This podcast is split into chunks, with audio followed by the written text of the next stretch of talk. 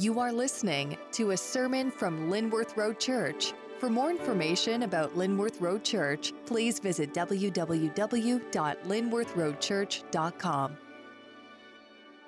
Well, last week, indeed, we started a series called Breaking Free from Your Past, and we learned how generational sins and relational patterns can be passed down from one generation to another. I wondered, has anyone ever said to you, "You are becoming more like your dad"? Or have you ever quietly whispered to yourself, "I am sounding more and more like my mom"? Now, for most people, this bit of feedback or self-reflection is terrifying. One, because it is like a splash of cold water in the face. I am growing older. And two, for those who have vowed to never be like their dads, who swore to be different than their moms, the inner mom or dad coming out in you can hit one like a speeding freight train. Now, Progressive Insurance has tapped into this fear through a series of ads. And for example, in the one we're going to see, adult men and women meet at a dad support group to discuss the fear of turning into their fathers. Enjoy.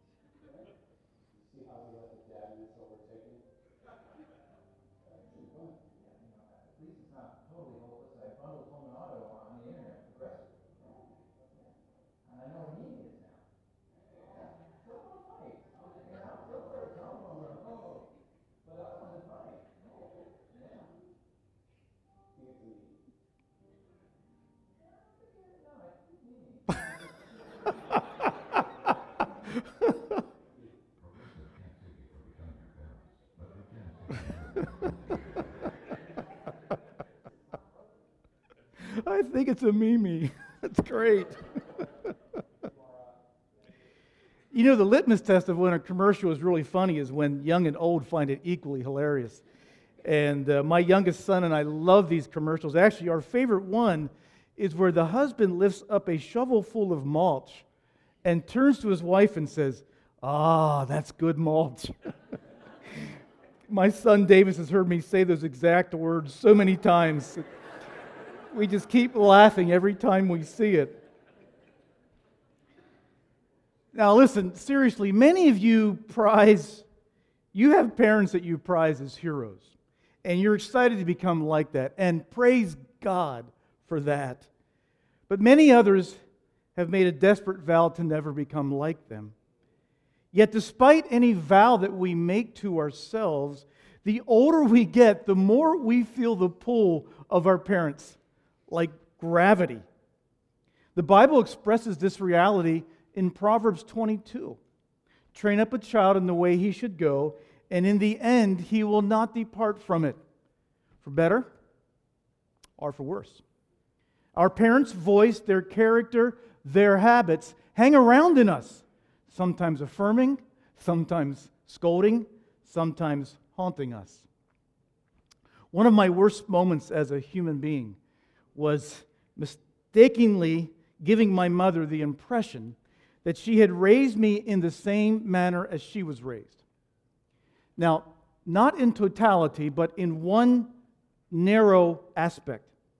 Even sixty years later, this one aspect of how my mother was raised by her mother, my grandmother, remained very tender to my mom.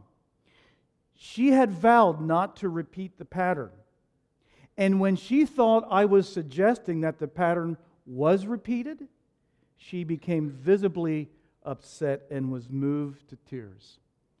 Now, making your mom cry, that's not a good day. Not a good day. But the illustration serves us that talking about these things is very emotional.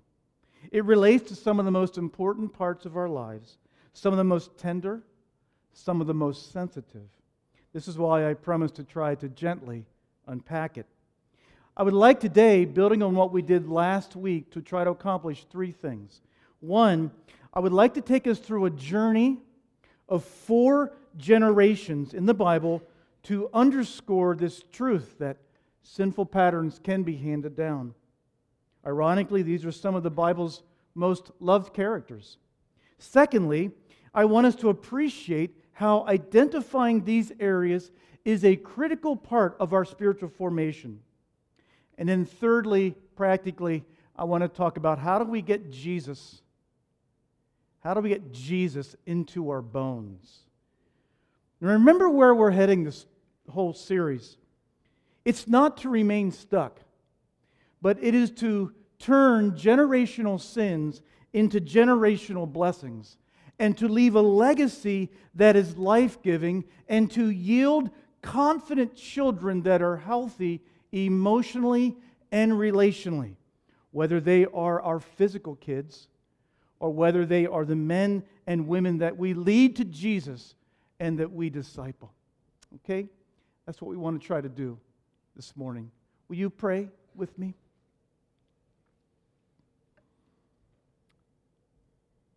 Father, pray that this morning Holy Spirit would give us access and a connectedness to Jesus, where we could understand Him and His heart and His affections and His desire for us in a clear way, a way that would break through all the barriers that we set up. Lord, all of the mental and different kinds of exercises we do to try to intellectualize this whole Christian story.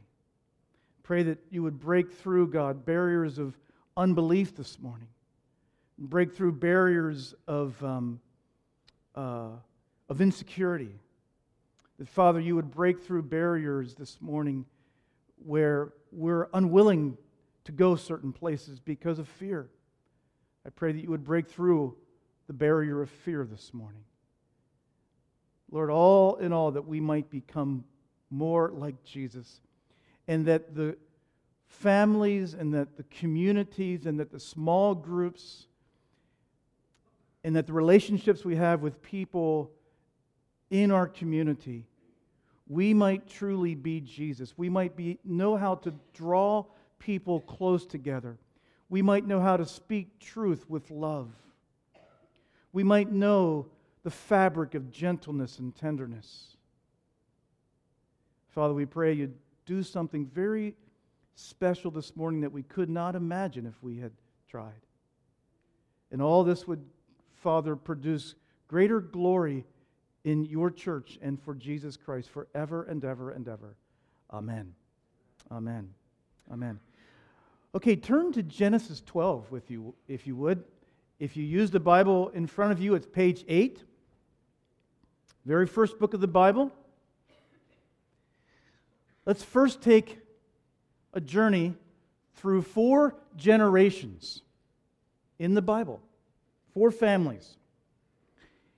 In Genesis, we're introduced to the remarkable story of Abraham.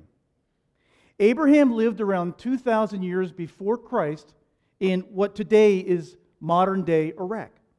We know that Abraham worshipped idols like their neighbors. Perhaps it was the moon god prevalent at that time in that place.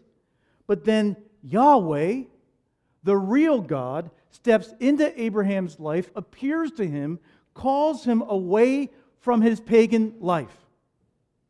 Abraham believes and he answers the call to God, and he leaves everything behind: family, wealth, inheritance, all that was familiar to him in order to follow this God into an unknown place. Let's begin at verse one in chapter twelve. Now the Lord said to Abram, "Go from your country and your kindred and your father's house to the land that I will show you, and I will make you a great nation. I will bless you and make your name great, so that you will be a blessing.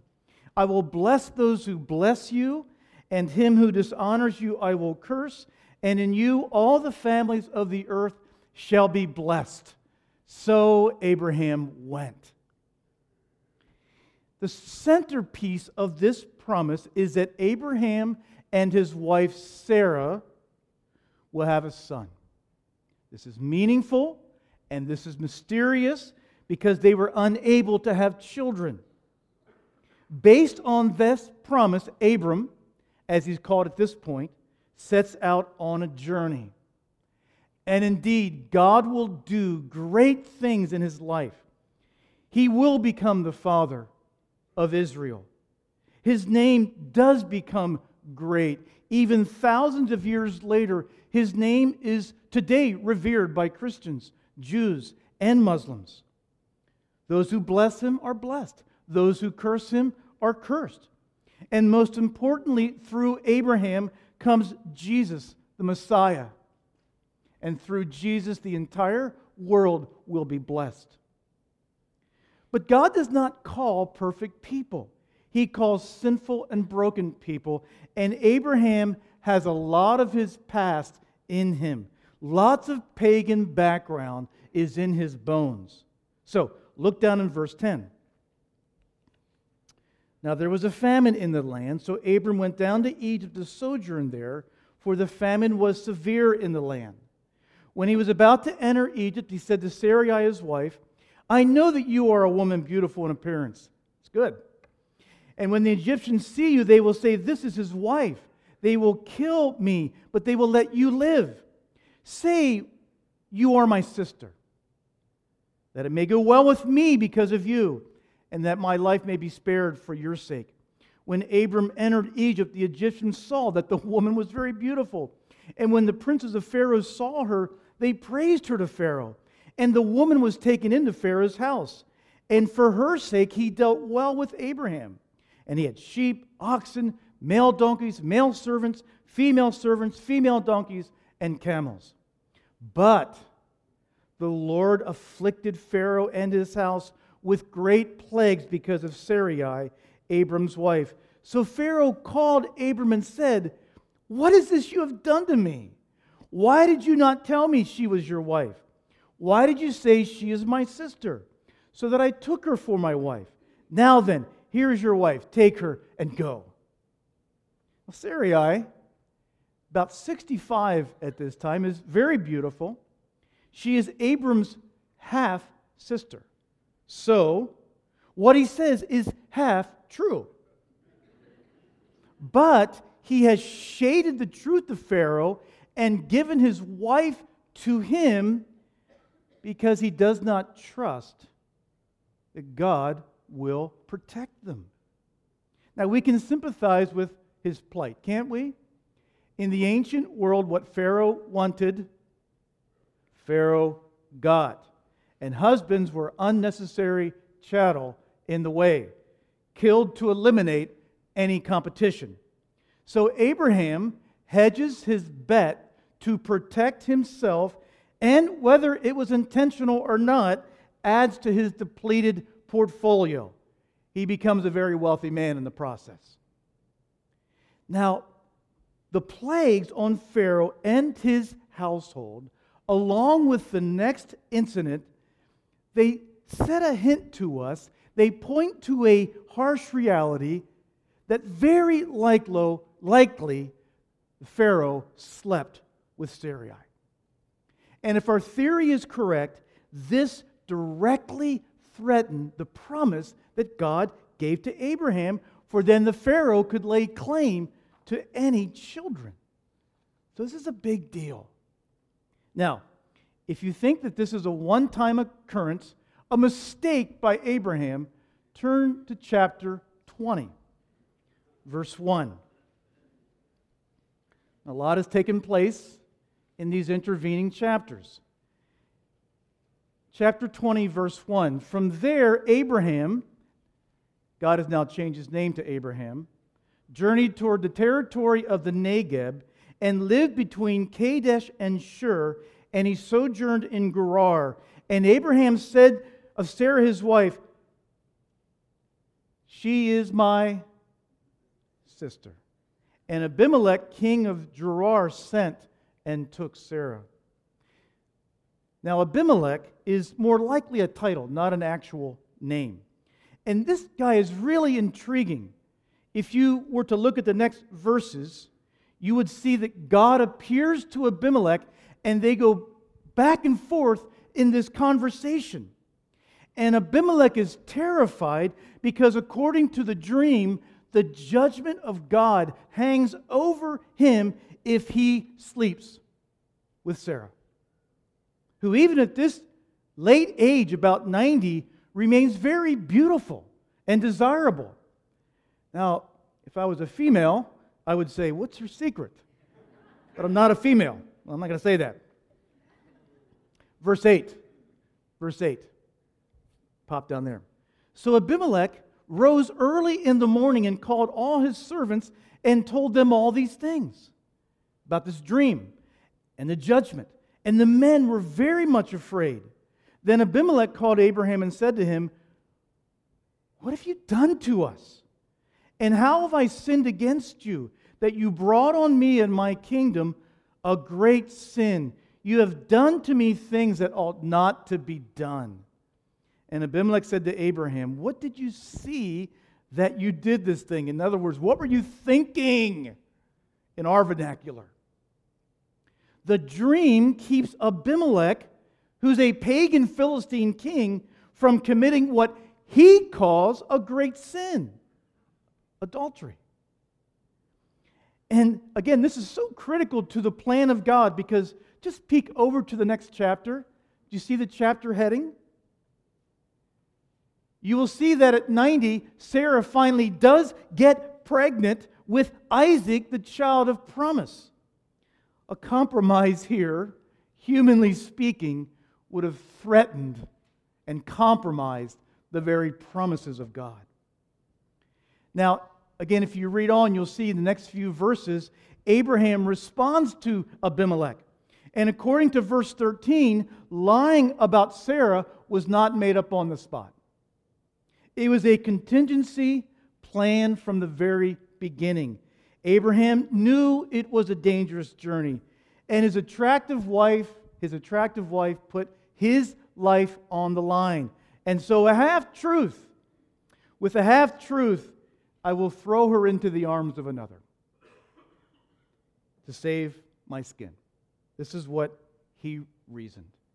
Now keep in mind, Abraham is the man that God chose. But the Bible does not hide his shadow side, a willingness to distort the truth for self-protection, and certainly his misogyny, his low view of women, which is also a part of the entire culture. Now, in the ultimate irony about all this, the biblical writer goes out of his way to show us that the pagan kings show more concern for morality than God's man does. This is the first generation, Abraham. Let's move to the second generation. That's the first. Let's move to the second generation. Go over to chapter twenty-six and verse one. Now Abraham has two sons. There was another son in the intervening chapters born by the name of Ishmael, who was born through Hagar, Sarah's servant. Now, this was a common practice in the ancient world, securing a surrogate mother when there was infertility in order to extend the family line.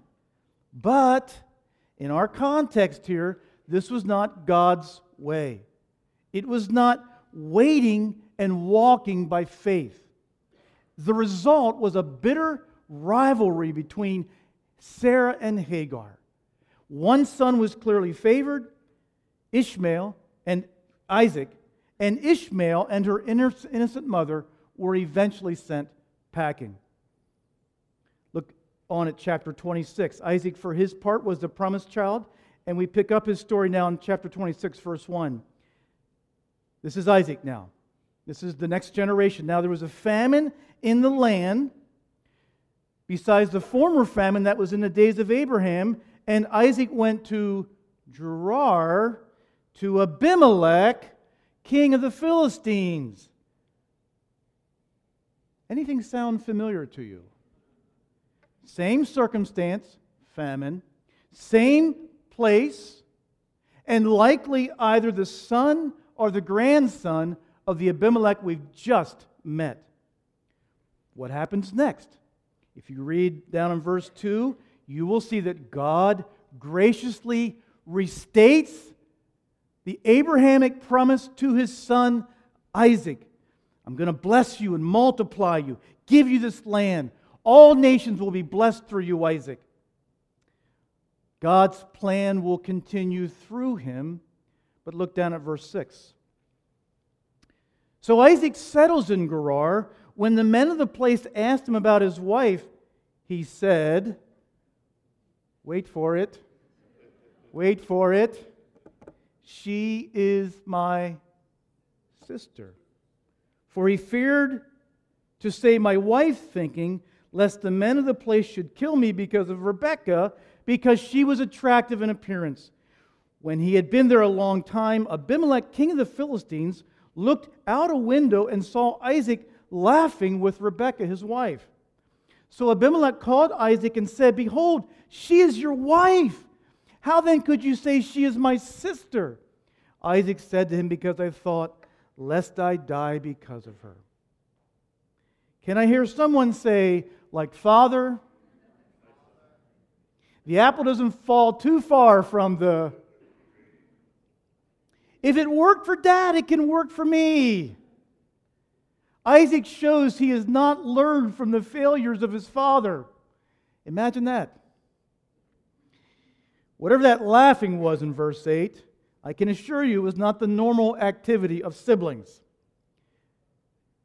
But as to our point of self-protection and the distortion of truth and the misogyny, it has passed down unchecked. Again, verse ten shows the irony of a Philistine king who's confused and perplexed and reveals a surprising moral sensitivity for the age he lives in, and he is more righteous than Isaac in this matter, who's just been promised by God that he would protect him. This is the second generation. Now let's move to the next generation. Isaac has two sons, and they were twins whose names were Jacob and Esau.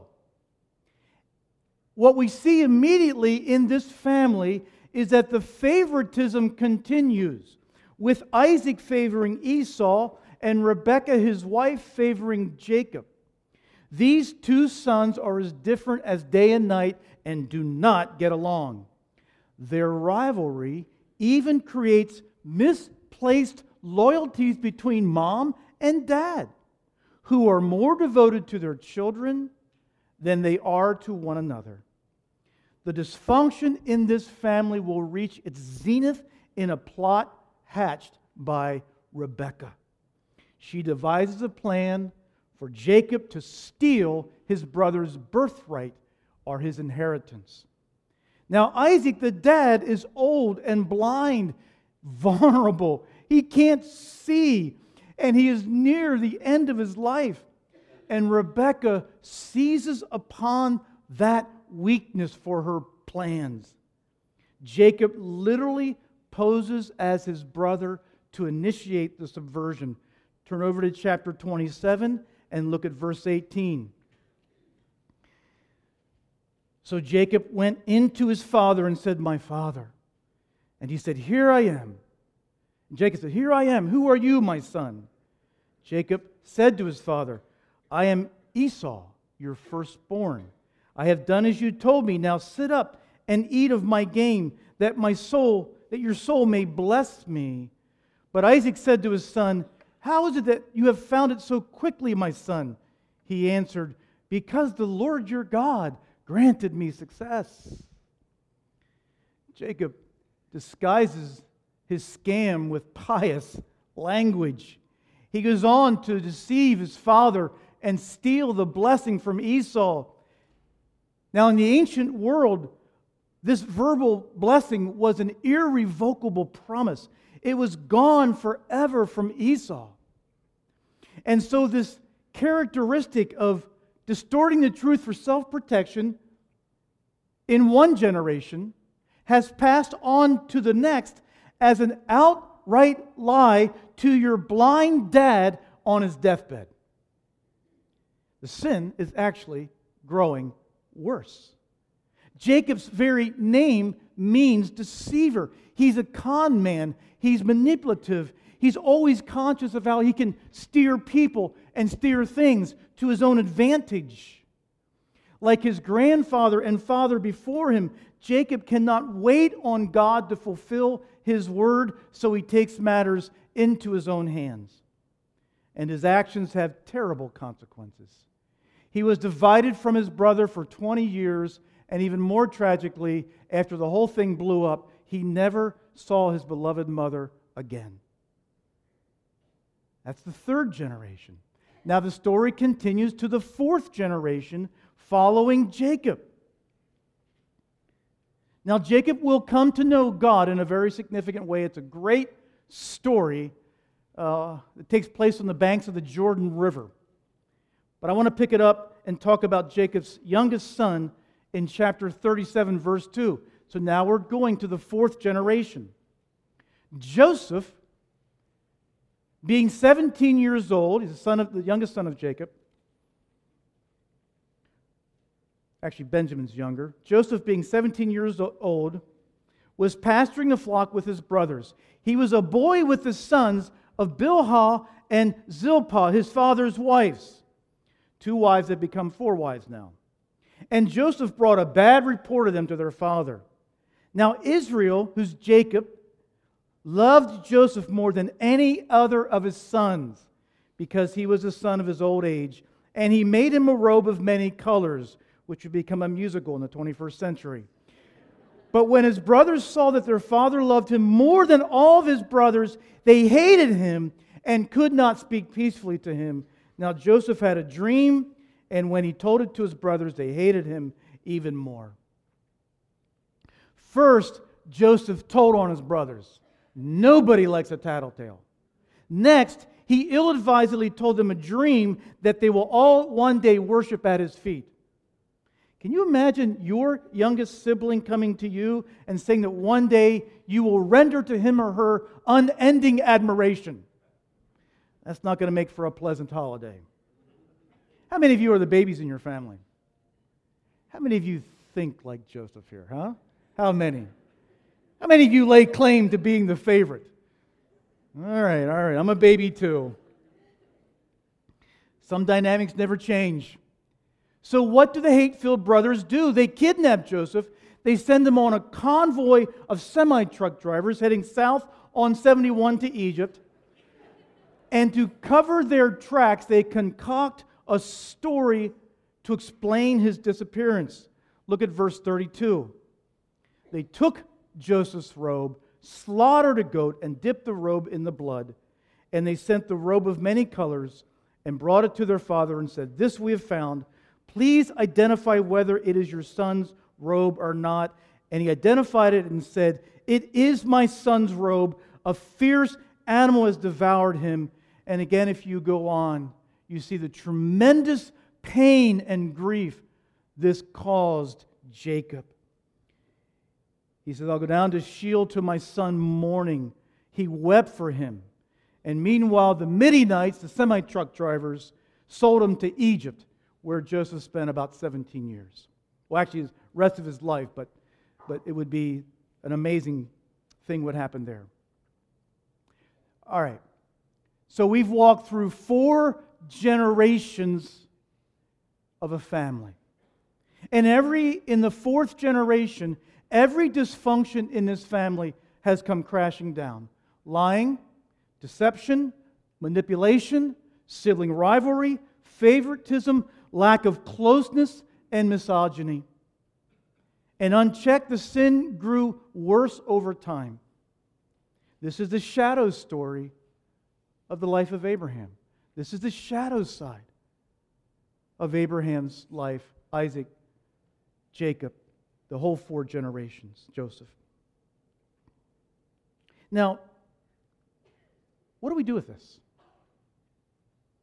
What do we do with this testimony from the Scripture, this story from the Bible about generational sins and relational patterns being passed from one generation to the next? I think at its very outset, here's the first thing. This story should get us to stop. It should get us to reflect. And it should get us to be honest. The first step towards any change is identifying exactly what the problem is. We cannot stop what we are not aware of. What we are ignorant of, we are bound to repeat. I think there was someone famous one time that said something like that about history.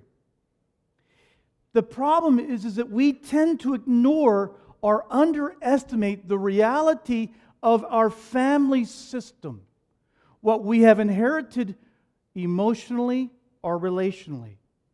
Peter Scazzero said this, is that we often underestimate the deep, unconscious imprint our families of origin leave on us. In fact, my observation is that it is only as we grow older that we realize the depth of their influence. He goes on to explain that these imprints or patterns operate in families as a set of commandments. Some are spoken and explicit, some are unspoken. They are hardwired into our brain, and we automatically bring them, if unchecked, into our closest relationships. Many of them run counter to the ways of Jesus. Some of our things that we've inherited from our families actually complement and reinforce the ways of Jesus. Many of the things that we've inherited, the traits, run counter to the ways of Jesus. Here's just a few examples that Scazzero mentions about some of these commandments hardwired into our brain. For example, conflict. How conflict was managed in your family. When I do premarital counseling with couples, this is one of our most significant conversations. What were the rules about conflict in your family? For example, things like avoid conflict at all costs, or don't get people mad at you, or loud, angry, constant fighting is normal. Here's a second example of a commandment hardwired into us, an area. For example, attitudes towards different cultures. Again, for example, only be close friends with people who are like you. This may have been spoken, it may have been unspoken. Do not marry a person of another race or culture. Or thirdly, certain races and cultures are not as good as mine. Again, these things can leak and seep through from generation to generation. Here's a third one. How about success? What is success like?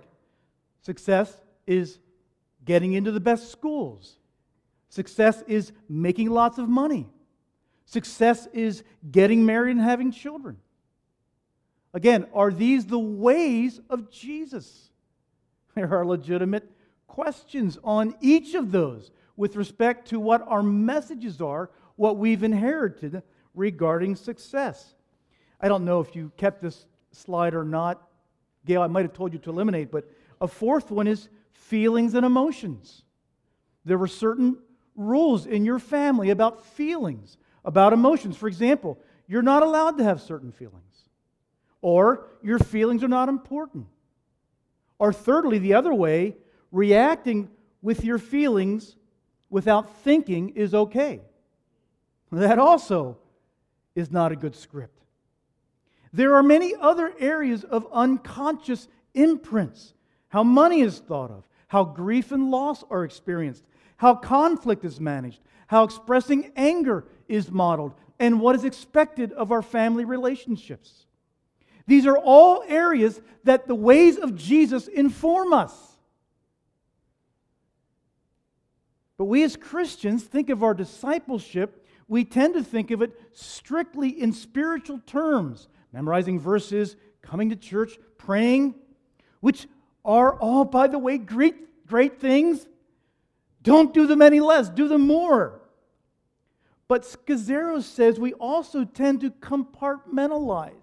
On one hand, I have the Bible, I have church, I have Christian activities. On the other hand, I have these inherited traits and attitudes which I think are normal or right because that's the way I was raised.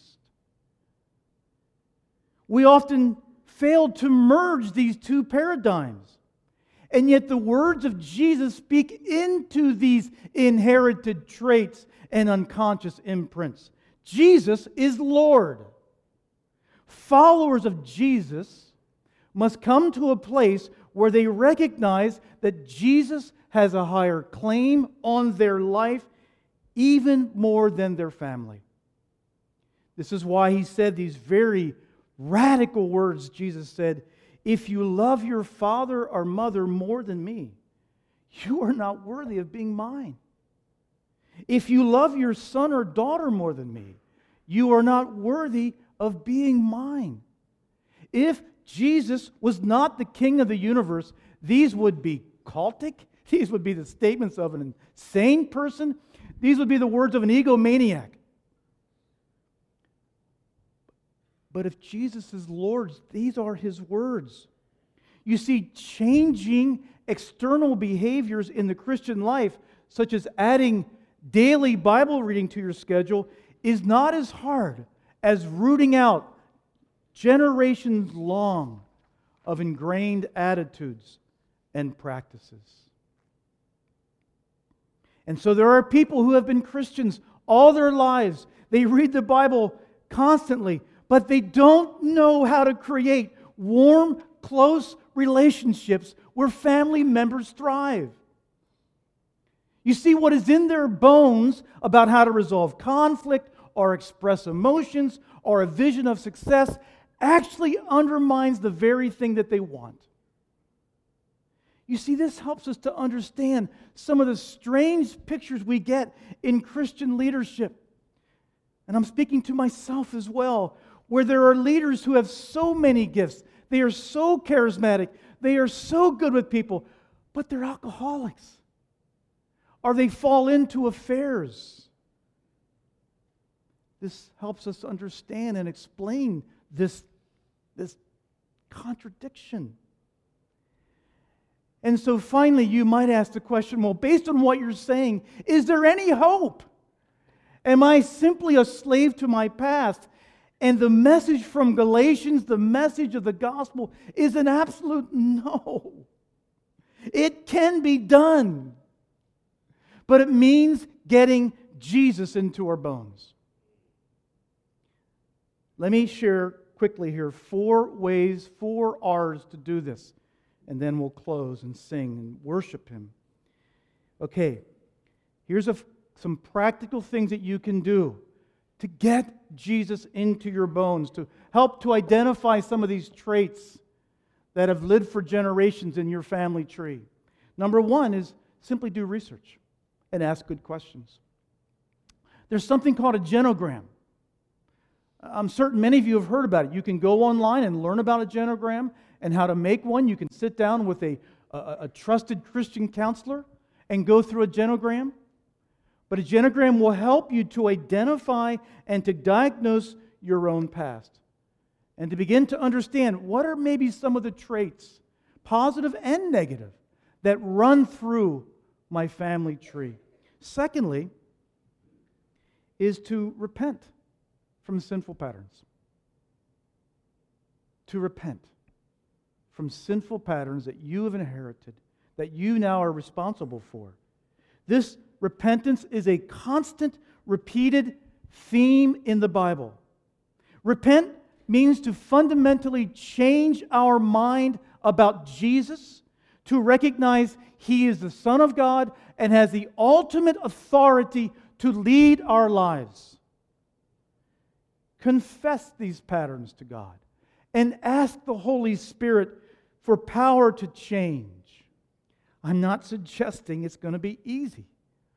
If there are affairs, if there is alcoholism, if there is suicide, if there is rage in your family tree, it may be a long journey to get better.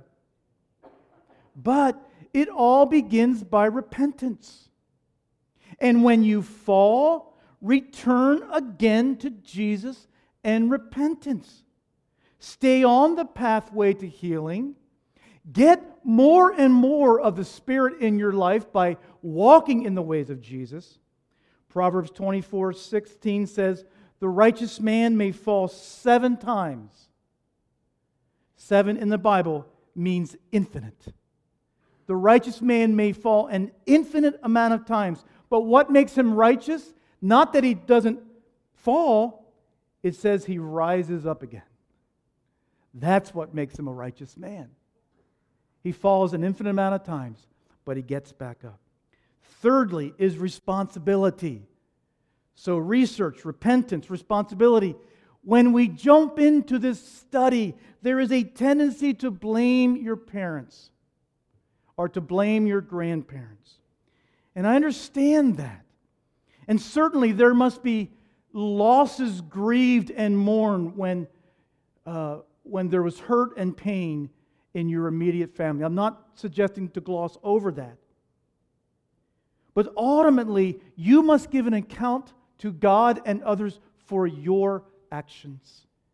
See, you have the power to choose. If we lose that equilibrium between my responsibility and others' responsibility, I won't believe I can change by the power of the Holy Spirit. If I'm obsessed with blame of my parents, I will never believe I have the power to change. I'll be a slave to that.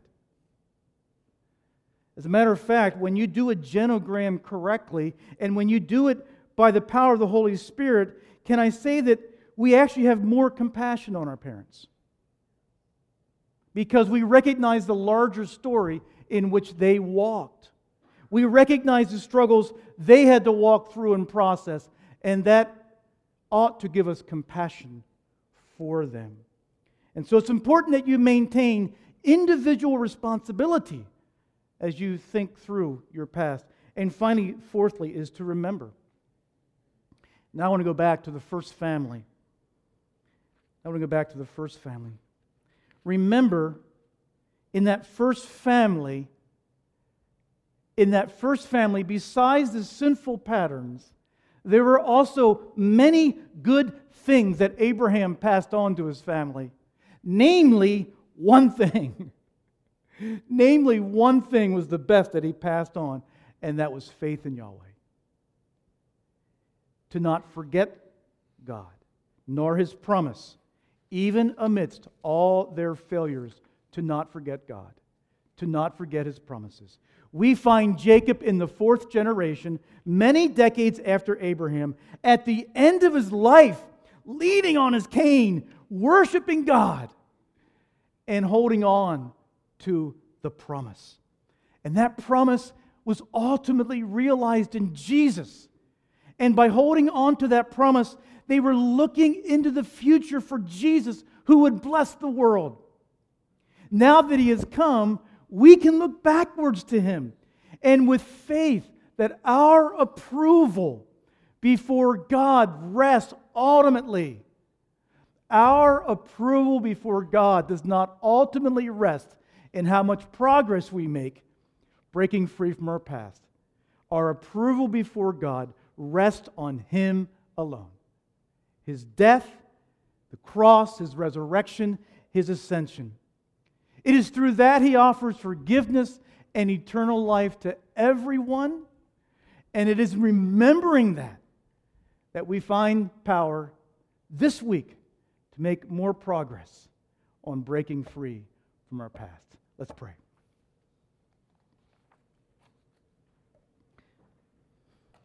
Father, in Jesus' name, we pray for the spiritual, the relational, the emotional, and the physical healing that we need in order to break free from relational patterns, to break free from destructive patterns that has plagued our families for years, that has kept communities from drawing close, that has kept marriages from being intimate, that has kept parents at always at odds ends with their children, and children not able to draw close to each other. Father, we pray for an honest assessment and a rigorous looking and a repentance that would come in, over us and into us for attitudes and practices that do not line up and accord with the ways of Jesus, the ways that our Lord calls us to live. And thank you for forgiveness that we can remember this morning. Thank you that we can start afresh, we can start anew, we can make progress again this week because we know our approval, our justification, our adoption rests on what Jesus has already done for us. It's in His name we pray. Amen.